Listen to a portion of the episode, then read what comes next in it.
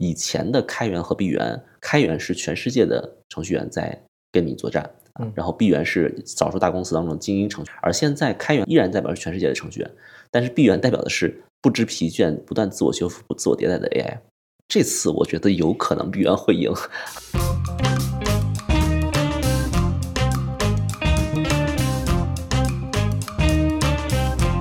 嗯，在红利期当中迅速上升的，依然是掌握工具的人。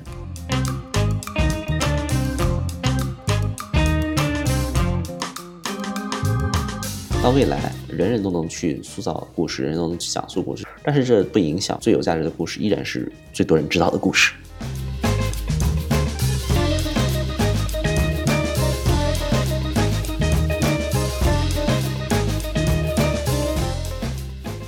欢迎收听由科技慢慢拍和 AIGC 开放社区联合出品的播客节目。呃，我们今天请到的嘉宾是宋东环。呃，东环呢之前是一位编剧啊，也是这个我们影视的行业的从业者。现在呢，他转身呢成为一名专注于 AIGC 领域的一个创业者，一个彻彻底底的这个斜杠青年啊。我们先请东环跟各位听友打个招呼，然后做个简单的自我介绍，好吧？嗯，大家好，各位听友，我是宋东环。呃，最早是学工科的，然后也后来改学影视，学了一段时间影视。就是基本上来说，我觉得是什么东西我喜欢，什么东西现在正在风头上，我就可能会想去接触。然后我觉得 AI 现在是一个对所有人来说都很好的机会。然后最近我也听说这个东环在做了几期这个 AI 的创作的培训营，是的，然后。培训后呢，然后你的这些学生好像也做了很多这个 AI 作品，我当时也也看了一下，反正我是觉得还没有完全达到那种影视的，就是那种特别好的欣赏标准。但是我觉得我又听说这些都是初学者，然后经过一天一天两天，对，就能做出来。我觉得这个还是很惊讶的。这个背后我理解呢，它是代表了对这个 AI GC 的这些工具啊，或者这些技术的这种应用的这种用户体验，或者这种简单易用，已经达到了非常高的一个程度。所以，请你也谈一谈，就是关于这个培训营的情况和这些产出的这些作品吧。对，其实这个呃原来源自于我们这个发现这个呃 Midjourney 加 Runway 这个工作流，呃，它这个时间其实也就是一个多礼拜、两个礼拜不到吧，这么一个时间。然后两周之前，那个 Runway 可以带入这个 Midjourney 这个这个图片，然后可以图生图生视频这个工作流出来之后，然后我们非常兴奋，因为我们觉得它可以让一些东西快速的落地了。并且是在一个范围内，它一第一方面是成本低廉，然后易易操作，然后第二一方面就是又可以比较高的还原创作者的意图，这个其实是很困难的。在以前这个事情的话，其实它的成本可能会比我们现在这个成本要高几十倍、上百倍，是肯定的。比方说像呃我之前做第一个短片叫《加班夜》，然后这个短片我如果是用 CG 做的话，我我如果是我用 Blender，然后我这个水平的话，可能得几百个小时。呃，但是我这个加班又后来自己做出来就十五个小时啊，然后包括说那个这十五个小时是就是纯纯的十五个小时，纯纯的十五小时，不是我的，因为是那个我是两天多，就是呃两天两天时间，就相当于是第一天大概呃，比方说呃七八个小时，七个小时左右，第二天八个小时左右，然后就把这个东西做出来了。然后我们现在进来的就是大部分小伙伴，其实也是差不多的这么一个时间效率，可能很很多人会稍微慢一点或怎么着，但是基本上都能在两到三天之内，然后把自己的这个 AI 短片做出来。嗯，像这种培训营，那大概一期有多少人参与？三四十人，然后但是交片的人只有三分之一左右。我觉得现在每两期交片都是十个短片。那参与这些培训营的大概的这个同学都是什么背景？呃，因为我自己是影视背景，然后我在朋友圈发，所以可能会有大概嗯不到二分之一的人是我自己朋友圈过来的是影视的，然后另外一些人就是呃做什么都有，有的是学生啊，有的是比方说对 AI 感兴趣的人，有的人可能是图书编辑什么的这些。就是他在学的过程中，是不是这个还要去网上查很多的这些资料啊？还是说？就是比如我们这个课里面基本上就能把主要的功能就能带到，那其次就是一个自己创作的问题。这个是是是，因为他那个，比方说如果是剪辑的话，他可能自己需要去实现有点基础或者学，啊，做音乐他可能稍微需要有点有点东西。但是其他的东西，因为这个工作流本身只涉及三四个软件，三个软件吧。然后那这三个软件的话，我们其中它又很是很简单，比方说 Runway。我把所有的功能给您讲一遍，可能几个嗯一个小时到不了就可以讲完了。Midjourney 我所有的功能讲一遍，大概可能再加实操，可能也就是一个小时左右。有两个小时，咱们可以讲得很清楚了。就是那么这么简单，这么一操作的这种傻瓜的这种软件，对于普通人来说，其实学起来非常快。然后出的效果也不错啊，基本上现在就是这么一个状况。嗯，那你就是这些学生作品里有没有比较印象比较深刻的、比较典型的，或者他们这个手法或者特点，或者他们这个创作思路是什么？您能有我我觉我觉得是这样的，因为我先说一个题外话，就是我自己之前的时候，当时做这个剧本工坊，我也做过。当时正好是一五一六年那会儿，就就是编剧比较需求比较大的时候，我很想说培养一批编剧出来。但是我当时就发现，说是其实你要选出一个人来，那个比例大概是四十分之一，就是四十个人里面才能有一个你觉得看这个人，你觉得这个人以后能做编剧的这么一个情况。然后，但是呃，随着 AIGC 出现，我们现在发现第一个点就是，你之前文笔不管怎么样，你现在写东西写的够好，在 AIGC 的这种帮助下，其实已经很容易了。你会不会画图？你可以画出很好的图来。他把大家的经验的差距其实拉平了，然后留下的其实是每个人之间想象力之间的这个差异，百花齐放不同。那么我觉得这个的话，就是我自己肯定是有自己的一些一些角度，我觉得我的自问其实在这个内容创作领域也算是有一些经验，但是看到每个人不同的这个诠释的这个视角，我还是觉得还是挺有意思的。比方说像我们第一期的时候，当时玉维星就我们一个一个学员，然后做了一个片子叫《外星人》，这个片子可能会比较类型，然后就是男孩都能想到那种那种故事，然后一个风格化的一个一个片子，然后我就觉得它其实表现主义，就是我把这个风格做的浓烈一点，其实是好表现的。然后也有一些人，比方说特别喜欢《Her》这个片子啊，然后呢，他可能会把这个片子做一个周边的一个自己的一个改编和外延。那我觉得第一期当时是这么一个情况，大家大部分人就是比方说小部分人像像于维新这样，他之前自己就是广告导演啊，有一些导演经验，有基础，对吧？他本身就有基础。对对对，然后那比方说像有一些人的话，则是出于一种自我表达。那么我们当时注意到就是两个现象，第一个现象就是跟 Midjourney 对话的人越多，就是对话次数越多的人，就是越精越对这个东西有热情的人，出的东西越好。然后还有一个就是比方说有基础是会有很大的帮助，帮助在百分之五十以上啊。目前来看是这样的。我们第二期的第一名是胡庆，是一个 gel，然后他是一个那个制片人加编剧。然后第一点就是他有一定的制片经验，然后同时也是一个有野心的编剧，就他就会写很多这种奇幻的这种。类似于像新海诚那种故事的这种 幻想故事，然后呢，也擅长也有一些呃剪辑的经验，也擅长去把这些故事呃讲述的比较引人入胜。那么我就觉得他这次做的一个故事叫《意识之门》，就能够看得出来的创作野心啊，这这个野心甚至有可能从他从他做制片人的时候就开始有的，就是都想做一个好故事嘛。嗯。然后这次的时候，呃，像于伟星他做了一个这个爱情故事，然后我觉得它里面的氛围感把握的也很好。就它的整个音频，因为我们这都知道，说是这个片子做的时候，其实将近三分之一左右的这个时间是用在音频制作上。然后它的音频制作是直接选了一首，就是比方说采样了一个情诗，英文读的一首情诗，然后就是再加上那种比方说，呃，非常风格化的像王家卫一样的这种画面，然后就本身也挺好看的。啊，我我觉得大家其实都会有一个，嗯，就是多种多样的、各色各异的自我，然后利用这个这个 Midjourney 加 Runway 这个流程，其实都可以表现得很好。对，觉得就是说很多原来也有很多想法的、有创意的人，可能比如说原来可能资金啊，或者是技术达不到，但是我可能现在通过这个就能快速把我的想法和创意就能展现出来。这我觉得是这样，就是这次之后，其实我们行业的人也有很多人会非常关心，很多行业的一些老前辈，然后就是就影视公司，他们都会很快的向我们伸出橄榄枝。原因是什么呢？就是因为所有人其实都知道，就是呃第呃就是影视行业在最开始的时候，一个 IP 孵化最早最难的其实是两个部分，第一个部分其实是呃一个故事从从概念到完整。这个这个时间其实需要很长的，到完美无瑕需要很长。比方说，你一个三万字的一个电影，可能要写两三一两年、两三年都有可能，对吧？但是这个过程呢，就是这个还很好去磨合，对吧？然后另外一个其实就是从一个剧本到影像化啊，比方说我只有字，咱们现在聊了一个说法，聊了一个聊了一个想法，那个东西要影像化出来，这个其实比上一步还难，比写剧本还难。那首先第一点就是，比方说以前的方式当中，我们想要拍一个大场景的一个镜头的话，我们取景去哪儿取？演员找什么人啊？找找美的，找帅的，是吧？然后你表包括说摄影摄影机、灯光啊，所有这些东西都是你的任何一个带有一丁一丁点感觉的一个画面，它背后都是呃属属于亿级的这种这种资金的这种燃烧啊。一个像点样的一个短片，成本一般来说不会低于三十万，二三十万是肯定的，就是像点样的一个短片。那么我们现在其实拍这样的一个东西，成本已经接近于零啊，就是 A I D C 的帮助。那这个事情是让人非常兴奋的啊，然后。呃，但是我为什么要做这个培训工坊呢？其实也是觉得在我们行业当中，市场有这个需求，大量的人有这个需求，他们希望掌握这些工具。就是你一旦产生这些内容之后，其实有很多渠道去变现。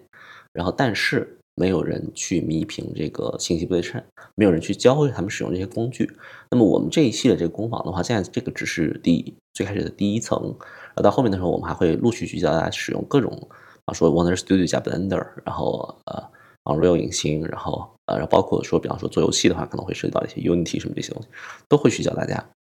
对，一会儿我把这个东环提到的几个作品的链接，还有我们这个训练营的广告。放到我们播客的 show notes 里面，便于咱们这个听众查看，并且让我们更更多人参与到这个其中，甚至我们圈外的一些人士，对吧？对这个感兴趣的，可能自己有爱好的人，对我觉得这个也是非常好的一个过程啊。呃，就是我看了很多这个 AI 的作品呢，我现在的感受是有一点这样，就是。原来我觉得呢，就是说好的一个作品呢，其实是非常靠创意或者思维的，嗯，其实并不是靠技术或者工具的，或者我们讲这是一个艺术家，嗯，这是一个艺术的产出过程，并不是一个产业化或者一个工具层面或者技术层面的问题，嗯。呃，原来呢，在 AI 的技术领域呢，其实大家有个专业名词叫图灵测试，这个你应该听说过。就是说我讲问一个问题，然后说如果我的听众他判断不出来这是人的回答还是机器的回答，嗯，所以我认为他是能够通过图灵测试的。对。但是我现在看到这些图呢，动画呢，我现在有时候会感觉到，哎，这个好像就是 AI 做的，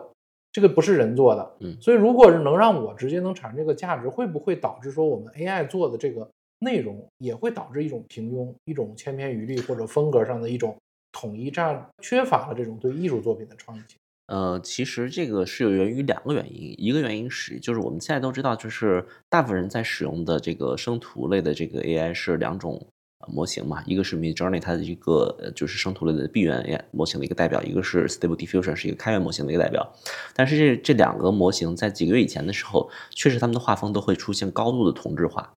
啊，Midjourney 是由于它在那个 V 四以前的时候，它的趋势，它的那个数据量比较小。但是从 V 四以后，你就会发现它的数据量在几何级数的增加。现在在 Midjourney 上出一个东西，你认出它来的前提是你已经看过几千张 Midjourney 的图，你才能认出它来。它还你才会发现，哦，这还是我一个认识的画风，确实还是能认出来。但是如果说，你是一个对米 j o 没有那么熟悉的一个人的话，你看到画风其实已经很不容易认，很不容易认出来了。然后关于 Stable Diffusion 的话，是因为 Stable Diffusion 当时中间有一个变体，是那个就是日本 Pixiv 公司，它有大量的这个呃动漫的，就是这种二次元的那种那种画，然后被它吸收了，作为一个作为一个数据库吸收进去，因此它的画风迅速。提升啊，最开始也是提升的是他的那个画二次元的能力嘛，到后来的时候才有类似于像 Child Mix 啊什么这些其他的真人的这种模型进来。但是呃，就是 Stable Diffusion 由于它的最开始的底模的种类是很少的，因为它像一个树状的一个演演化，所以这个就是不管说这个人长到什么时候，你看依然能从我们身上能看到一点黑猩猩的一个底子，嗯啊，这就是它会被容易识别的，不管是它的二次元的还是真人的。一个一个原因，想要改变这个问题的话，Midjourney 的话，我可能我们再等等时间，但我觉得这个时间也不不会很久哈。我觉得到六的话，V 六的时候应该会厉害很多。Stable Diffusion 的话，就是需要大家自己去训练，如果有这个需求的话，是可以自己去训练小 Laura。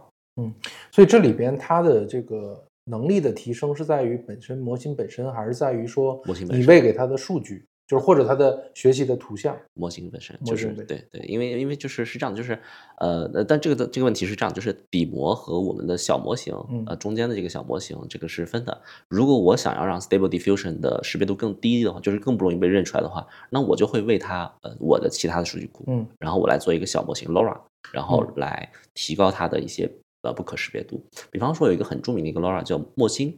然后它是采用一些中国画的一些笔法，什么什么这种这种皴染啊，什么这种方式，然后把它套到了这个里面，然后去呃应用在了所有的这个模型的那个笔法笔触上，你就会感觉特别像用手毛笔中国画画的一个二次元的一个一个一个东西。那么它的识别度其实是当时在那个阶段的时候是呃是很让人耳目一新的。嗯，因为我想就是如果这个是以更多的绘画风格，类似像迪士尼那样的公司。那岂不是他有很多这样 绘画的资源，然后他去训练一个模型，然后他在动画产业，他本来就有很多的资源，他是不是？会更厉害。这个这个其实已经是一个，就是呃，因为呃，内容产业不是一个特别大的盘子，全世界都不是，但是它是一个非常重要的杠杆儿，它依然能够养活了一些呃优秀的这个内容行业的人，从演员到您说动画师什么这些人都可以呃过得不错。但是呃，您看，比方说好莱坞为什么呃此起彼伏的这个罢工游行，就是因为呃，不管是演员、编剧。然后画画儿，他们发现他们的所有的产出的东西，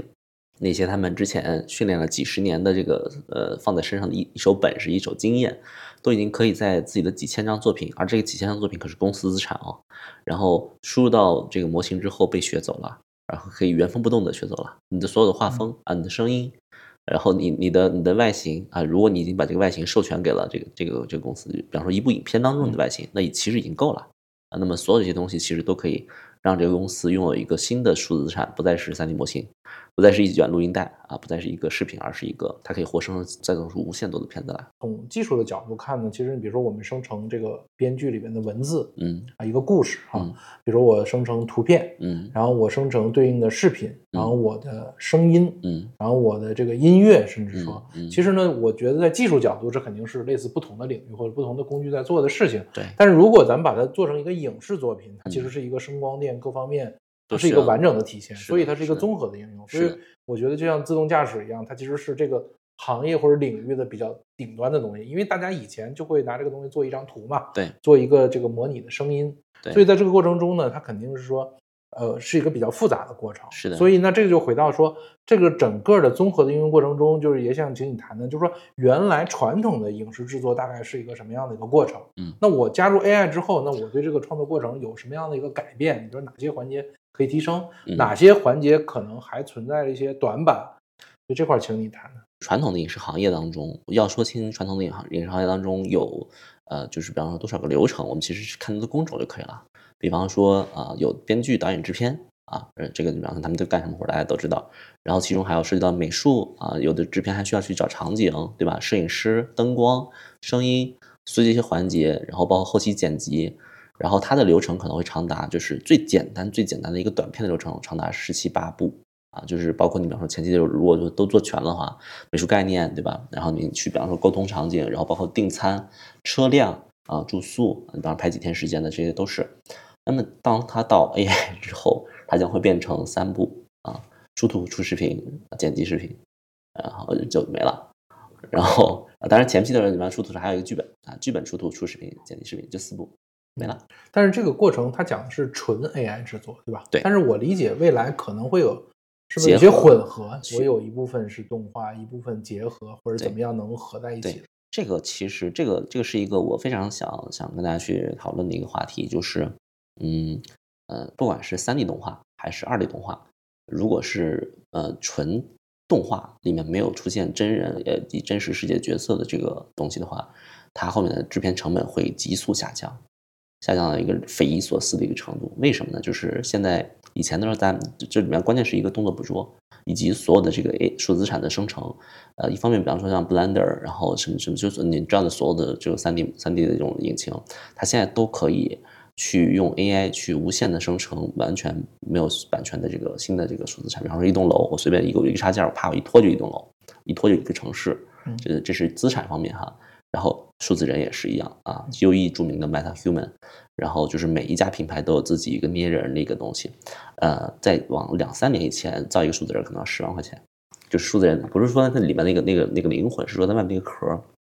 骨骼绑定毛发，现在造所有这些东西都是因为它是模式化公式化的嘛，成本就是零。然后呢，就是数字产制造这个城市就是零。那接下来之后，我们都知道还有一些其他东西，比方说像动作捕捉，动作捕捉以前像啊国内有名的一些这个就是惯性动作捕捉的一些穿戴式的方式，什么东西疼啊什么的啊，表情面捕捉啊。几年以前大家还记不记得那个大家非常兴奋，就是 iPhone 出来那个那个那个 Face U 那个那个功能，然后就是你拍之后的小动画。那几年以前的一个技术，大就哇这个跨时代，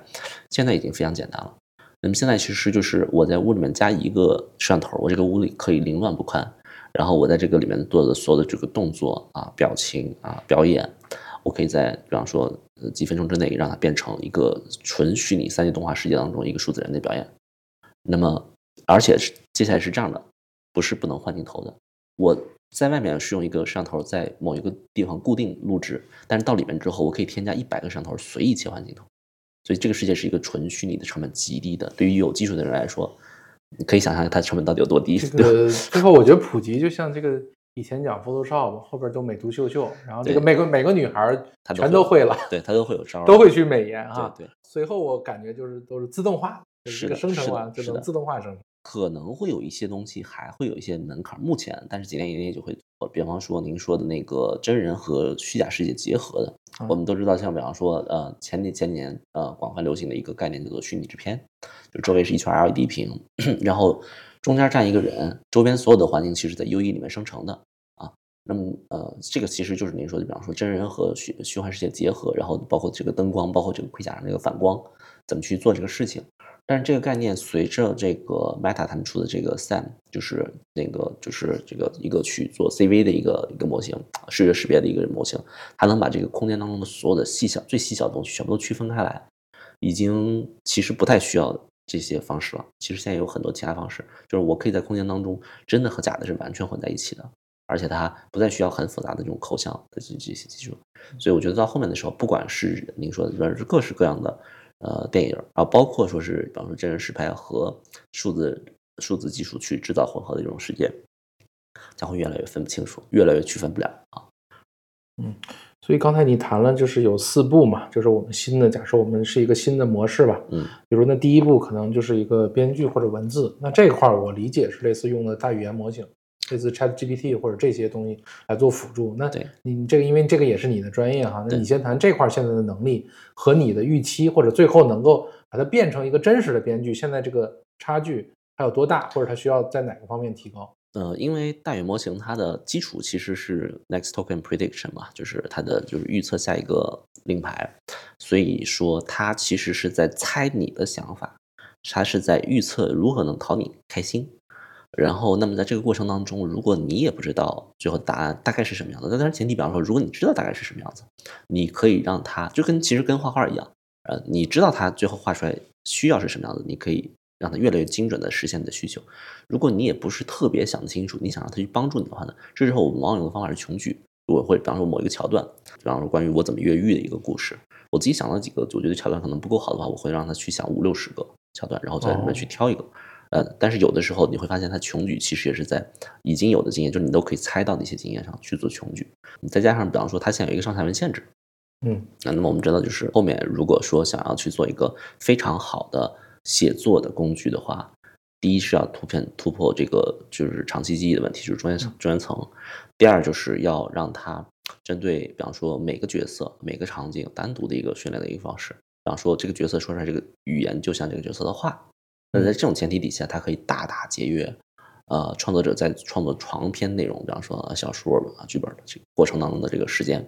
嗯，这个是可以的。但是眼下，眼下这个问题没解决呢，眼眼下全世界这个问题都没有解决的，不是说国内不能解决。呃，好，国外我们都知道有一个叫 Fable Sim 呃 Fable Simulation 的这么这么一个，然后他们拿南方公园做了一个这个这个故事，然后他用的是 AI 纯自动生成的。每个角色的对话，然后给每个角色输入语音，然后让它自动生成它的所有的这种内容，然后大家会觉得说是，嗯，看起来似乎差不多，因为它的画面嘛，但是它的内在当中的每个角色所聊的这个内容是非常的无聊、冗余、乏味的，因为它真的是纯 AI 生成的。嗯啊，对，有时候就是我们也是，就是有时候跟 GPT 对话，你会觉得他讲话比较水，比较绕啊，比较绕，然后没什么内涵，这个是也是它的问题，所以。这个实质性的内涵肯定还是要靠人的嘛，这个真实的这个意图或者创意，你讲的非常对。那你呃接着分享，就是它的第二个过程是做图，做图做图的话，这个其实我们注意到就是这个闭源模型 Midjourney 和开源模型 Stable Diffusion 在向两个极端走，而这也是未来人类会走的两个极端。一个极端是越来越精细化控制，就是我利用这个 AI 工具去更精准的实现自己的想法。另外一个极端是我根本不需要想法，AI 会替我去想，就是 Midjourney，就是我只是嗯需要一个很好看的苹果的图，然后 AI 就会帮我生成无数好看的苹果，每一张都比我想象当中更好看。它的易用性，它整整个是往这个方向去去走的。然后这是两种嗯不同的思路。我我觉得眼下来看的话，呃，就是闭源模型正在 逐渐胜出。嗯，原因 Midjourney，Midjourney 就是包括在大语言模型当中。啊，一些开源模型的现在表现，通通都不如闭源模型。比方说像其他知名的那个大语言模型的那个，比方说像那个 OpenAI 啊、Anthropic 啊，然后 Inflection 啊，就是这些，他们的表现其实全部都比开源模型好，比现在世界上最好的开源模型都要好。嗯，我觉得原因是由于以前的开源和闭源，开源是全世界的程序员在跟你作战。嗯然后闭源是少数大公司当中精英程序员的人数少嘛，对吧？而现在开源代表的是全，依然代表是全世界的程序员，但是闭源代表的是不知疲倦、不断自我修复、自我迭代的 AI。它嗯每次吃到新的数据和新的反馈，它都会变得更好。而嗯这次我觉得有可能闭源会赢。嗯，所以你是就是以前的开源和闭源，你认为是这个人数上的差距，而现在认为开源闭源其实人和机器之间已经质变了，对，已经已经发生本质变化。我觉得这个虽然东汉不是搞 IT 的，我觉得这个认知确实非常深刻啊。因为现在大家其实，在开源模型上有 Llama 2啊，其实现在很多公司也在做这样是的的工作。其实其实大家对开源模型还是保有很大的期望的。我们未来的很多应用，像安卓和 iOS，其实是还是能够抗衡的。但是我觉得在你的观点中，这个两个其实是不是一个维度，或者不是一个力量的竞争？它会呃，我觉得五年以内会分出彻底的胜负。就是就是，虽然说我们也曾经见过所谓的这个呃谷歌内部流出的邮件，然后说开源模型即将战胜所有的闭源模型，我觉得不是这样的。我嗯我觉得其实是，我举个例子来说，因为在图像领域，Stable Diffusion 的各种花活玩的特别多，它的各种小插件，每天都会有人去给它更新各种各样的，就是成千上万的插件。Midjourney 从来不说我更新了什么插件，它就只会说一点零、二点零、三点零、五点零，像五点二是吧？但是 Midjourney 的图的质量在迅速跟 Stable Diffusion 拉开差距。在几个月以前的时候，他俩可能不相上下，现在早已经不可同日而语了。下一步是生成视频，嗯生成视频的话，这个背后其实是涉及到几个问题，比方说像闪烁啊，嗯然后呃角色是否会统一，这闪烁是模型本身的问题。闪烁是算法的问题。比方说我们现在看到的不闪烁的算法是以这个 runway 为主嘛，然后有类似的东西，比方说有一个插件叫 enemy diff，然后不闪烁的模型有一个特点，就是所有不闪烁的算算法都是只能算到四秒左右嗯啊，然后单次哈，嗯闪烁的模型的呃，比方说代表就是 Stable Diffusion，然后呃，当然 Stable Diffusion 后面还有一些迭代方式，比方说用呃那个其他的一些插件，可以让它去消除这种闪烁的这种感觉。但是呢，它的一个呃主要会闪烁的原因，是因为它是一张一张算的。它现在让它不闪烁的方式是，我第三张跟第一张建立联系，第四张跟第二张建立联系，嗯然后去往前找，这就像动画传统动画当中羊对毛皮一样。但是，那么像那个 Runway 它的不闪烁的方式是什么呢？它是为什么只能算四秒呢？它是每秒钟算八帧画面，然后接下来之后四八三十二是算一张大图，这张大图里面有三十二张小图，也就是说它是一枪直接把这三十二张图干出来。嗯然后这三十二张图是在同一张画面当中同时生成的，所以它的关联性非常强，它不会闪烁，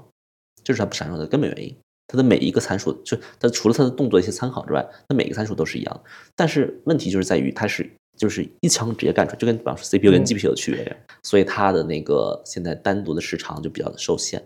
其实这跟我理解原来不太一样。不太一样我原来想是说，哎，既然你图片能生成，其实我视频不就是一组一组图片嘛？我每一帧都生成，其实就跟动画片能生成。对但是呢，我我刚才你讲完之后，我就想，因为它这个生图呢，它是有它随机性或者不可控的，所以它导致两张之间它无法做到一个特别顺滑的。你每次让它生的东西，可能是无法跟上一次生的东西让它很快的、很好的的衔接在一起。是的，，是的，所以你才有你说的是我一次把这个所有的全出来，全出来。那我如果我这样的话，一秒我把二十四帧或者什么的这样的都生成出来，或者我连续多少秒，我的算力如果足够大，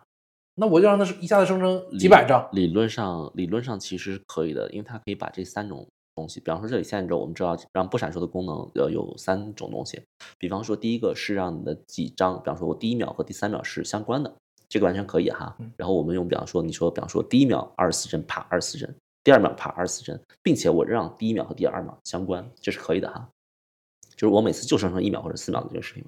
还有一个是什么呢？比方说有有一个 absence，就是有一个那个是除闪烁的一些后期的一些功能，其实它可以是可以可以通过这种比方说节点是用管线连连连连在一起的，所以理论上我们确实是可以，比方说把三四种在不同的东西都缝合在一起，然后让它一就是去实现这样的一个需求，其其实可以，对，其实就是随着我觉得技术发展，这些东西可能在理论上其实都已经通了，对它不是只是要去把它慢慢实现就好。它其其实是一个缝合的问题，就是比方说，我举个例子，就是就您刚刚其实也点醒我这个问题，就是确实这几个东西有可能可以缝合。然后因为呃，我们以前从来没有想到的一缝合，在某一个产品上，然后使得效果特别好的一个东西，就是妙压啊，对，啊。妙压其实是我们之前一直想的是，比方说练 Laura，练 Laura 之后，这个人怎么能让这个人更像然后呢，比方说，因为我们也想过做与苗芽类似的东西，就是类似于这样的东西，这个基基础，然后。呃，去比方说每个产品，比方说这一瓶水，我也可以去传传一个 LoRa，让它能够出各种无数的这个水的这个画面。那么人脸的话，其实可以去替代掉一些传统的一些照相馆。我之前也想过这个逻辑，但是没有想到那么垂直。第二个问题是在于，所有的 LoRa 当时都需要去解决一个问题，就是 LoRa 不像人的这个问题。嗯，他用了一种算法，把一个就把两种让一个照片，把一个真人的照片替换到另外一个东西的身上的技术缝合在了一起，就是 Deepfake 的换脸。和那个 LoRa，他把这两个东西混合在了一起，所以他这个工程当中肯定是有些工程开发技术，我觉得他应该可能注册了一些专利啊。然后，但是他的这种啊解决方案确实极大的就是优化了他的这个像人的这个问题啊。嗯，那那我我觉得也有，就比方说像您刚刚说，如果说当现在我们所有人都在说，哦那个视频闪烁是个问题啊，视频连贯是个问题啊，怎么怎么着，然后那么现在三四种技术联合在一起，他们确实有可能。那除了刚才闪烁的问题，这里边还有没有其他的问题？闪烁的问题，然后我觉得还有一个就是动作控制的问题，啊，因为比方说我们都知道，如果是因为我们看有几种嘛，呃，现在最主流的是三种文声视频，那我就跟文声图本质上是类似的，然后呢，图生视频，然后以及视频生视频啊，这三种。那么我们知道，在视频生视频的过程当中呢，它其实就是类似于像替换那种渲染方式。啊，我比方说，那我的呃所有的这个动作披上了一层新的外衣，那么我对动作是可以精准控制的，对吧？比方说，我接下来下一秒我要让它这个右手往啊左边指，对吧？但是文生视频和图生视频，我在没有输入动作的时候，其实它里面是少一个参数的。那么它如何知道下一秒应该会什么样子呢？现在所有的文声视频和图声视频，它都内部底层有一个另外的一个控制层，而这一层控制层的话是它。导入的大量的，比方说其他的类似视频的一种风格，它首先先识别这个视频当中的一些关键因素，或者比方说一个文字当中的关键因素。当然，你文字当中，比方说你就推拉摇移 PTZR、PTZR，那可能会去对这个视频去做镜头上的控制。但是图声视频这种的话，比方说举例子，比方说我一条隧道，这隧道非常的深远，那么如果我们是一个摄影师，我们把摄影机放在这里，我们也会把这个摄影师摄影机往前推。啊，对吧？所以说是，那么现在 Runway 主要就是在用的是这种方式。比方说，我我现在在这个照片当中有一个人正在激烈的奔跑，那么我们是摄影师，我们也会知道，好，这个人接下来之后他可能动作会大一些，对吧？基本上来说，它是依照这张图和呃，比方说其他的之前的这个视频的这种经验，然后来生成后面的这些这些动作，而且在这个过程当中还涉及比较复杂的算法。什么复杂算法呢？就是它首先先需要先识别画面当中的所有东西都大概是什么。这个其实就跟 Stable Diffusion 里面可以，或者比方说像那个 Midjourney 里也有，就是反推画面当中所有重要元素，并且把所有重要元素进行分割，然后再去做这个，再去做这个这个，比方说这个视频化的过程当中，再让这些东，比方说草叶就是轻轻的摇摆，然后人就是就是剧剧烈的，比方说舞动，对吧？类似像这种，而是一一个桌子它就不可能乱动，除非这个空间动，所以它是得事先得理解这个事情，这跟语义的学习的这个程度是呃相关的。那它现在这个语。就比方说，在呃，就是我们说这个 AGI，就是这种这种打通的这个事情，其实包括这个咱们说 Meta 那个 Sam，其实还刚刚开始，嗯，所以它现在这个识别和这种打通的程度也就到现在这样。那到之后的时候，很有可能它对人体的控制，真的就是你给一张照片，它就可以让这个人非常准确的控制。现在这个事情有点像抽卡，就是偶尔有的时候你能够得到一个，哎，你觉得很完美的，就不太稳定，就不太稳定。但是到以后的时候，就我觉得也就是一两年时间，很快。其实这跟语言模型也很像，有时候 GPT 有时候它的产出也很好，对，有时候但是呃 GPT 四什么就会对好一点，三点五就会差一点，对分情况。而且 GPT 四在很复杂的一个情况，因为它不停在降质，然后对对对，这是一个。然后但是它你看所有的这个闭源模型都在做一个事情，就是你每次生成必有一个反馈，而这些反馈当中最聪明的其实是 Midjourney 的反馈，这个反馈是隐藏到无影无踪。为什么呢？因为 Midjourney 当中，当我们第一点，我们知道我们可以在底下去打星嘛，就跟你比方说像 Runway 也是出一个图，然后你打一星到五星，五星他就不问你为啥了，一星他就比方说你说说你到底为啥不喜欢呀这种的。Midjourney 的一个非常聪明的你，并且你一每次使用都会知道的一个反馈，是它出四张图，嗯，而你会选一张图去演化和生成，你的每一次选择就跟比方说抖音上面往那那个刷刷和停留一样，本身就是它一个数据。因为你它一直在给你出选择题，一直在做选择，嗯，那么你的每一次选择都在帮变得更优化，这是米字算是最聪明一个事情。本身大部分的这种生图的这种模型都会给你出一张图，米字你为什么出四张？就是让就是让你的每一次生成都在做选择，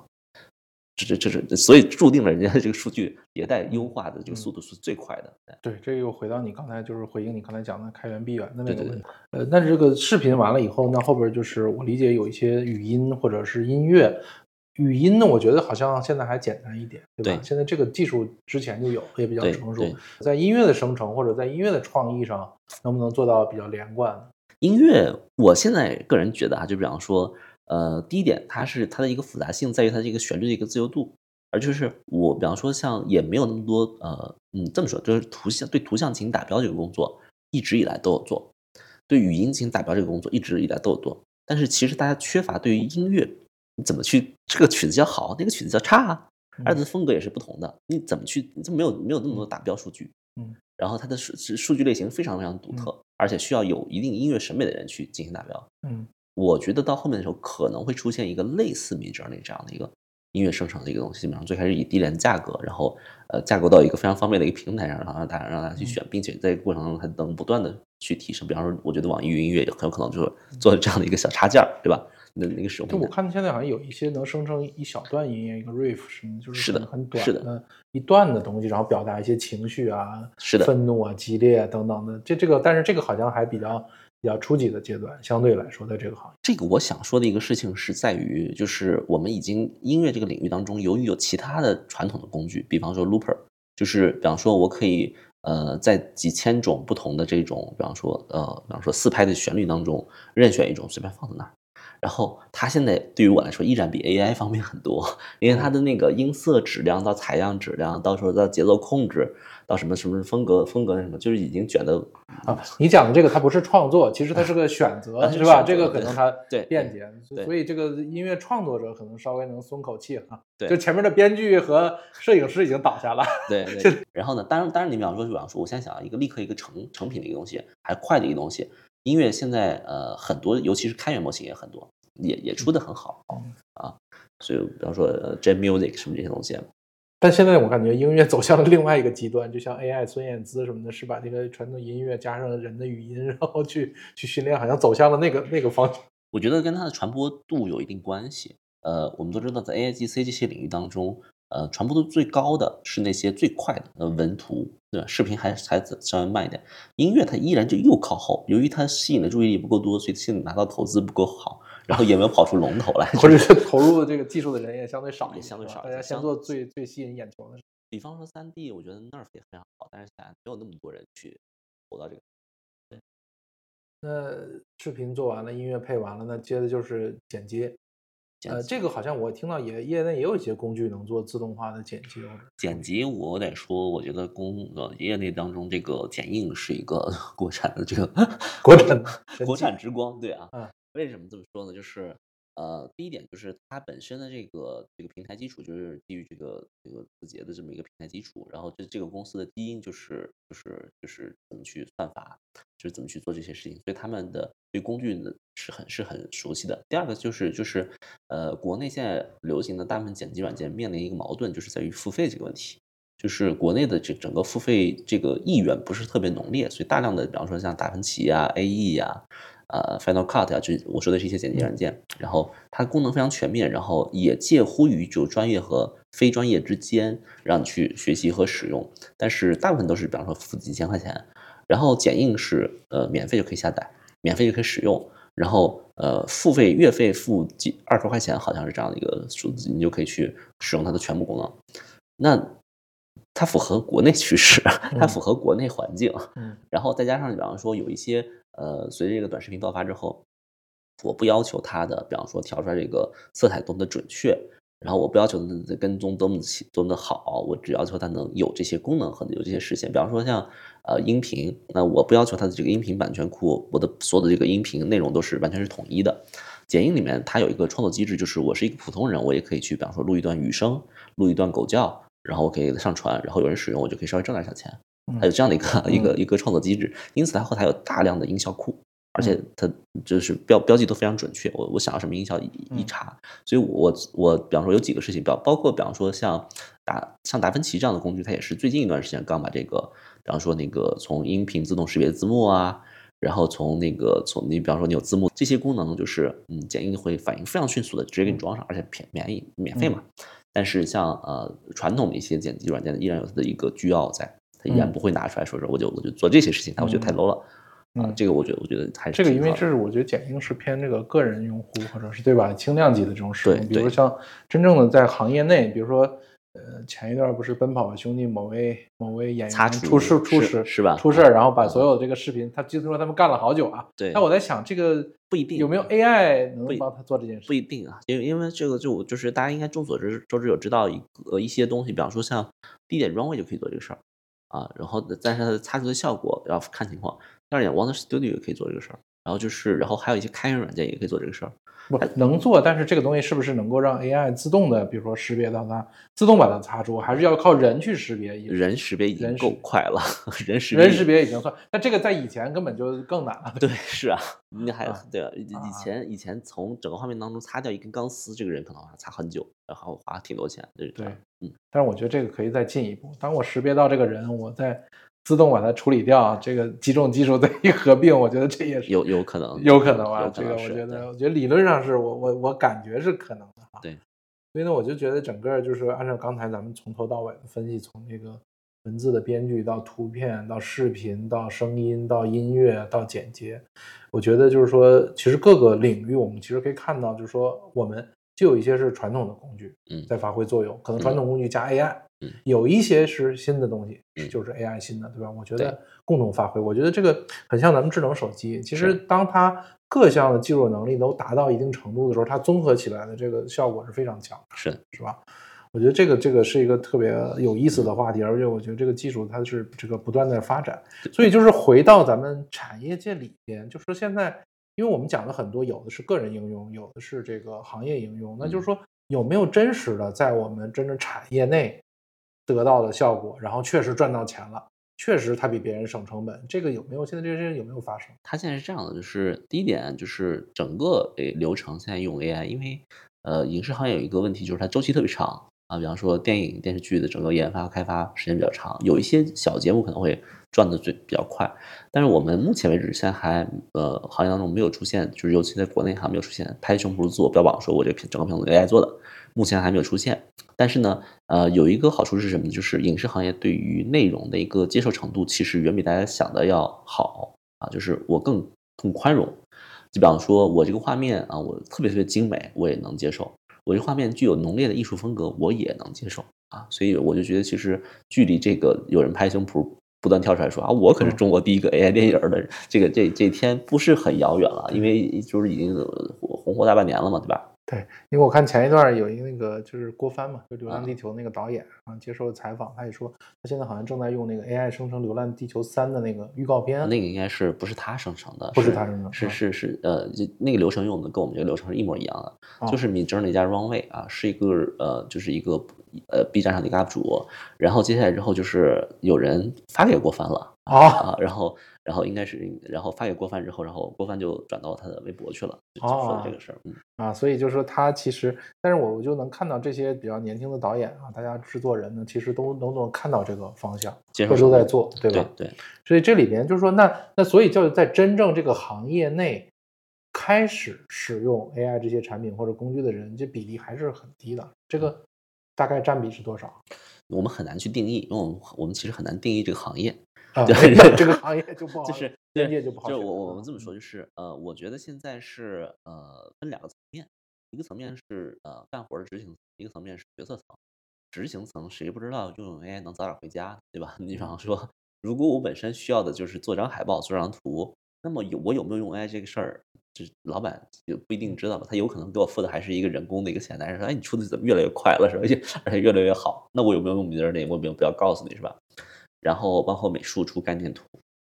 然后呃，像音乐，您刚刚说的对吧？我可以给你很多的 demo 让您去选择。那这个是这个事情确实确实现在有人在做，包括后期，比方说我想要啊、呃我发现哎呦这几个群演长得不好看，我全给他换成新造的这个数字人的这个脸 deepfake 都可以。但是在决策层呢，决策层对于决策层来说就是拍一个片子，而且还有一个事情就是，影视行业当中决策层知道的越晚，它的信息差能够让执行层挣钱呀。嗯 啊，所以说是他现在也也没有说决策层说我说是就是主动有人，除非是一个主创，这个导演说我现在就决定说是我用原来十分之一的价钱给你拍个纯人 AI 的一个电影，呃，目前这种情况还没有出现。嗯，所以在整个的这个推广的难度或者我们讲这个门槛上，其实从你的角度看，我觉得是没有，更多的是一个认知上的差距，嗯，是啊，不同人之间的认知的差距，嗯是这样的，是吧？对，我觉得是时间吧，时间还有就是，我觉得咱都说这是第四次工工业革命嘛，然后从蒸汽机到电力，再到这个互联网，然后每次工业革命的到来的时候，你都会发现能够提前拥抱工业革命并且发生变革的是少数人，然后呃嗯惰性，然后说这啊就是过眼云烟，然后但之后的时候被时代推着走的都是大部分人。就是回到影视行业，如果是说我们这样分成几个浪潮来看，那第一批进入的、第二批进入和第三批，它这个会以一个什么样的形式把它展开？啊，第一批进入都是想迅速要要把这个东西变成影像化的人，嗯。就是导演制片人，就是你会看到大量的短片，呃，今年就会看到，今这不是才八九月份嘛，嗯，然后我觉得到十二月份的时候，你就会看到就是数字几何级数上升的这个短片数字，呃，以我们这个工作坊为例，然后我们可能目前为止过来来参加活动的人可能四五十人，然后就是有线上有线下哈，然后但是现在那个已经出来短片了，已经是二十部，嗯然后那这才两周啊，对吧？然后如果说你一个礼拜，而且我们的人数是在逐逐步增加的，如果说每个礼拜你多十部的话，我一年就是五百多部嗯短片，那那这是我们一个一个小小工作坊。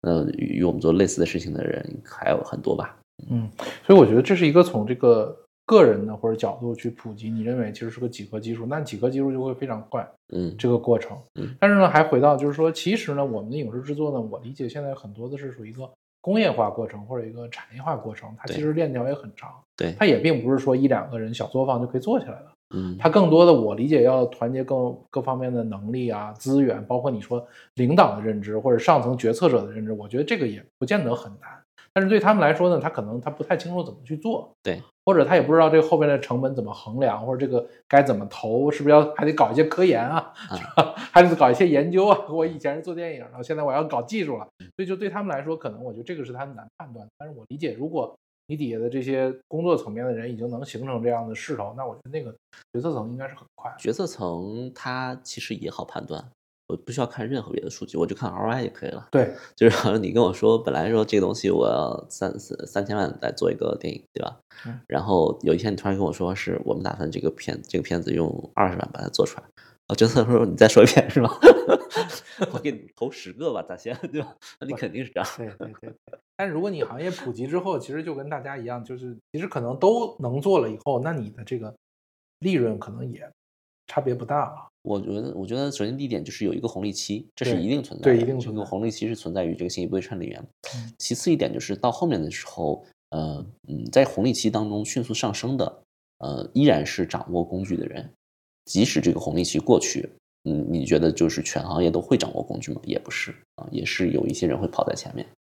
对，所以从人的角度讲，你觉得像这些工具来说，它面向的用户，或者从这些做 AI 产品的这个厂商来讲，他们希望是给谁呢？这是给你，比如说我什么都不懂的这种小白使用作为入行的武器，嗯嗯还是说我给专家，其实让它变成一个效率工具，就是让能让专家产出更多？你觉得就是说这种工具它面向的用户是哪一类的人？呃，它是分类的，比方说像那个咱们刚刚说了，呃，Midjourney 面向的是纯小白用户，而这个 Stable Diffusion，我说相同领域哈，它就开始面向的是专业用户。呃，比方说像 Runway 也是一样。为什么我们的最开始的这个扫盲和零门槛的这个课是 Midjourney 加装位呢？因为它是两个零门槛的面向小白用户的课程是最容易学的。我们到后面的时候也会安排一些，比方说 Wonder Studio 加 Blender 加 UE 什么的这些东西，然后去提升这个东西的门槛。包括我们后面的时候，这个有一个我们的合作方叫天图万境，然后会跟我们一起来聊一个叫呃感知虚拟制片技术。然后它的技术就是这个房间里面，我可以让任何东西是假的，也可以让任何东西是真的啊。这些东西我们到后面的时候都会有优学。啊，所以这个可能后未来会跟 VR 或者 AR 可能又有结合。可以，其实可以。为什么呢？是因为比方说，当我们去做一个体的时候，你在 VR 里面的时候，它开发呃 VR 现在呃就是 Apple 的这个 AR Kit 的这个开发流程是跟 Unity 深度绑定的。就可能大家有很多人都知道 UE 虚幻引擎和 Unity 嘛，但是在那个支持这个苹果手机呃，就是比较轻量的这个级别，而且优优异在影视方面它效果更好一些，Unity 更轻便，所以它更支持类似于像这个 Vision Pro 这种轻型的这种设备，它能跑得动啊。嗯，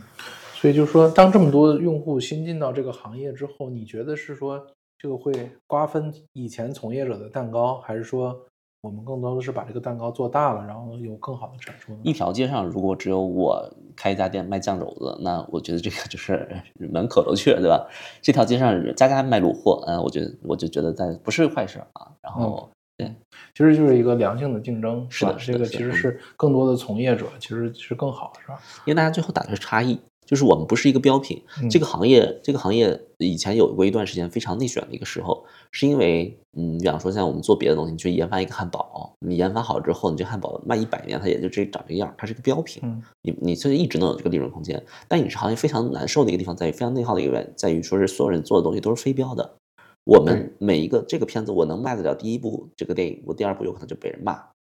啊，这是这是这样的一个情况，但是飞镖这个事情呢，其实也为我们到后面的时候受到挤压，呃，造成了一个小小的护城河，是什么呢？就是哪怕你别人做的东西再好啊，必然还是在中国这么多人，在世界上这么多人当中，还是有人会喜欢我这个垂直的这个产品，而只要有少部分的人喜欢我这种长尾嘛。我就可以活下去了。我觉得这就是未来所大部分的创作者会面临的一个情况。对，就是我觉得这个可能就是回到整个行业的情况啊，就是说我理解这里边我一直听到有两种讲法，一种讲法是说，哎，我们其实工具变好了，效率提升了，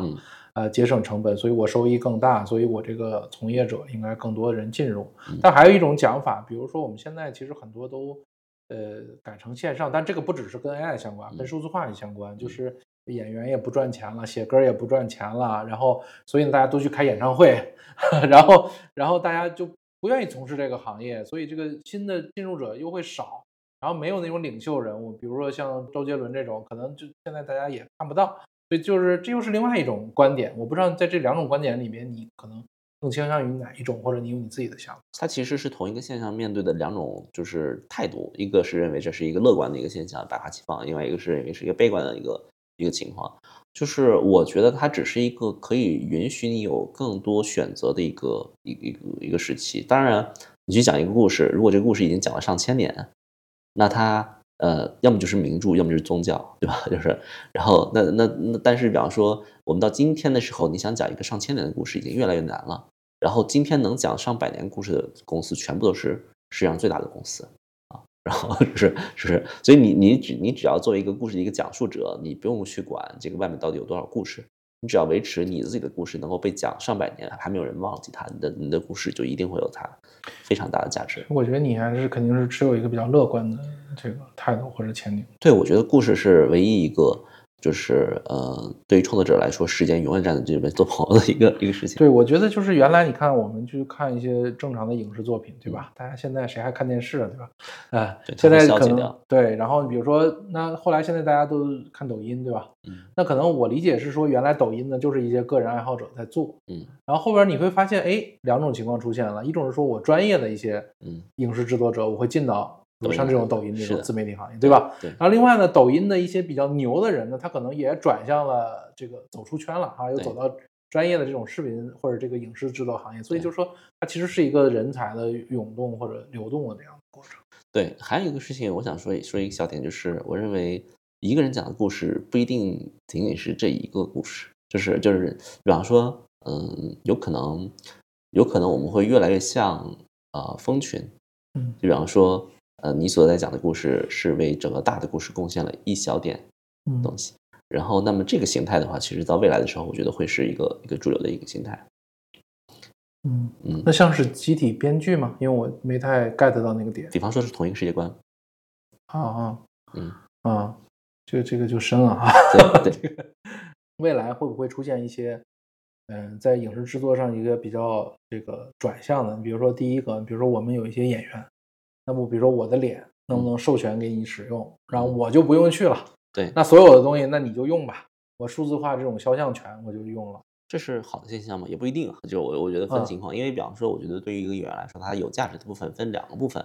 一部分是他当时的外形啊，对吧？呃，就是这个，当然还有一个新瓶装旧酒，你还得觉得这个酒也得好呀。对。还有一个问题就是他表演的时候，他的所有的细微的这种表情和情绪这种操控能力。嗯，那我觉得塑造一个演员的不仅仅是外形，对所以这个也是一个挺挺有意思的。二一个呢，就是类似像呃抖音这种，就是说抖音其实以个性化推荐为主嘛，就是你喜欢看你的东西。对那所以就是未来在个性化生成的时候，我也是按照你的这个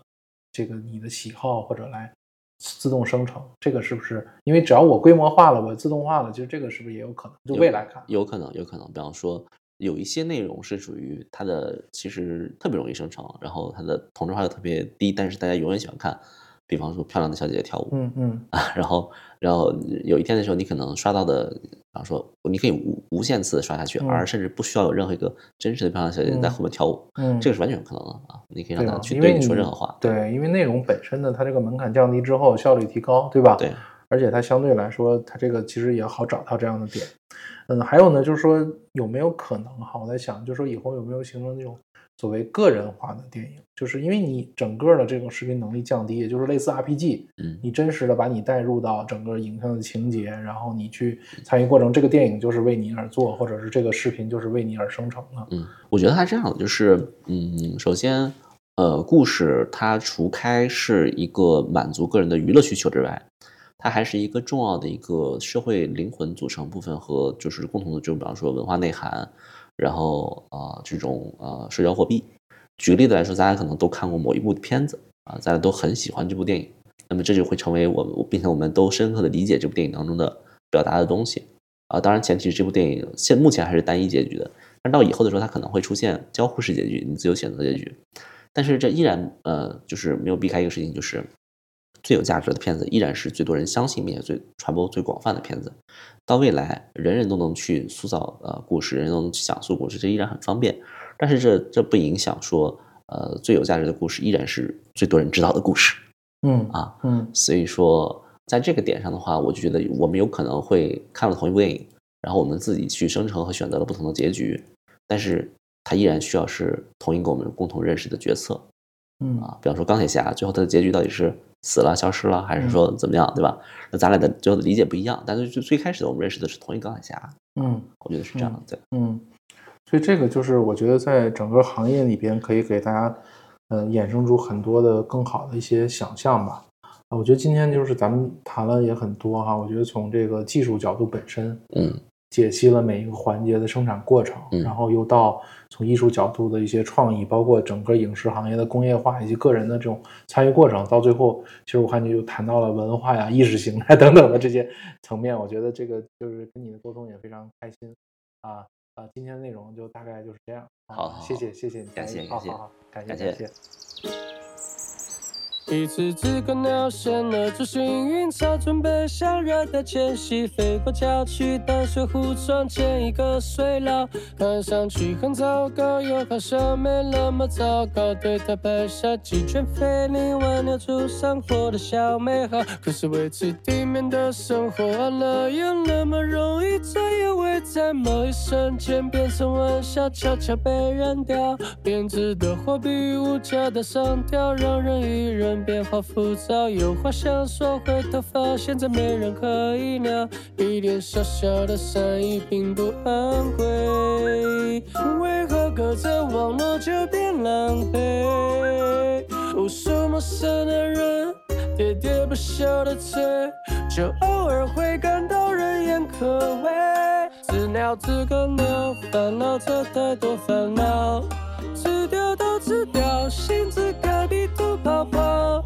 每个成年人都曾是个小菜佬，短短人生长跑，又何必互相打扰？飘过一片羽毛，像你像我像雪糕，日子会毛毛，一点一点往前熬。生命的答案就是烤鸭的味道。Roaster in the house，代表一切会变。好。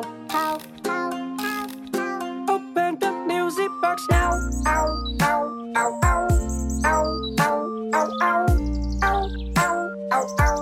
Open, open, open now.